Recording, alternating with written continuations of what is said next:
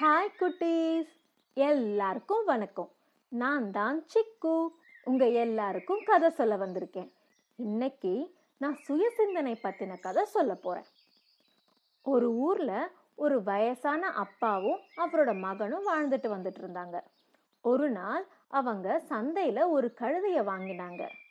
அவங்க அந்த கழுதை கழுத்துல ஒரு கயிறு கட்டி வீட்டுக்கு கூட்டிட்டு போயிட்டு இருந்தாங்க. போற வழியில ரெண்டு பேர் இவங்களை பார்த்து சொன்னாங்க.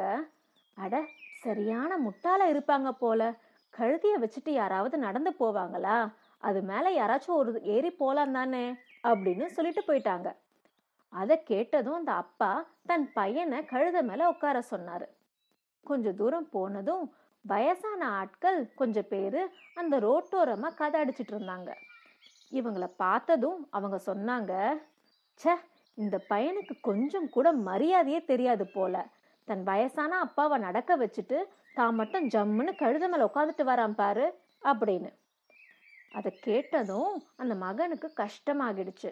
உடனே அவன் கீழே இறங்கிட்டு அவங்க அப்பாவை கழுத மேல உட்கார சொன்னான். கொஞ்ச தூரம் போனதும் ரெண்டு பெண்கள் எதிர்க்க நடந்து வந்துட்டு இருந்தாங்க. இவங்கள பார்த்த உடனே சொன்னாங்க இதோ பாரு பாவம் அந்த புள்ள நடந்து வந்துகிட்டு இருக்கு இவர் மட்டும் ஜம்முன்னு கழுத மேல உட்காந்துட்டு வராரு அப்படின்னு. இதை கேட்டதும் அந்த அப்பாவுக்கு மனசு கஷ்டமாகிடுச்சு. உடனே தன் மகனை தன்னோட சேர்ந்து கழுத மேல உட்கார சொன்னாரு.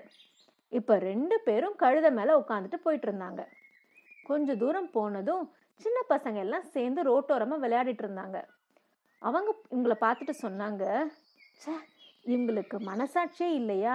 இப்படி ரெண்டு பேரும் சேர்ந்து கழுத மேல உட்காந்துட்டு வந்தா என்ன ஆகிறது?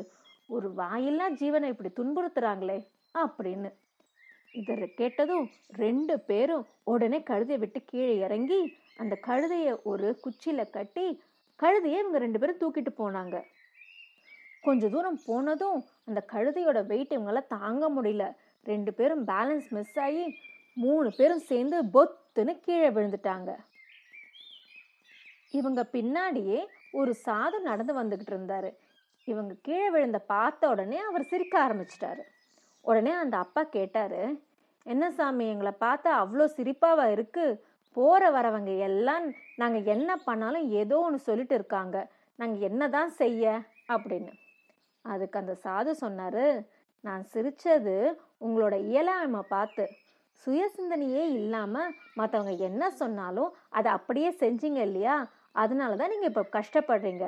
எப்போவுமே நம்ம சுய புக்தியோட செயல்படணும். அப்படி இல்லைன்னா துன்பம் தான் மிச்சம் அப்படின்னு அவர் சொன்னார். இப்போ தான் அந்த அப்பாவுக்கும் மகனுக்கும் தங்களோட தவறு நல்லா புன புரிஞ்சுது. பார்த்தீங்களா குட்டீஸ்? நம்ம என்ன பண்ணாலும் நம்ம சுற்றி இருக்கிறவங்க ஏதாவது ஒன்று சொல்லுவாங்க. சில பேர் நம்மளை டிமோட்டிவேட் கூட பண்ணுவாங்க. ஆனால் நம்ம நமக்கு என்ன முக்கியம் என்பதை சுயமாக சிந்திச்சு செயல்படணும். ஓகே குட்டீஸ். இன்னைக்கு கதை இவ்வளோதான் இது போல ஒரு சூப்பரான கதையோட அடுத்த வாட்டி உங்களை சந்திக்கிறேன். பாய்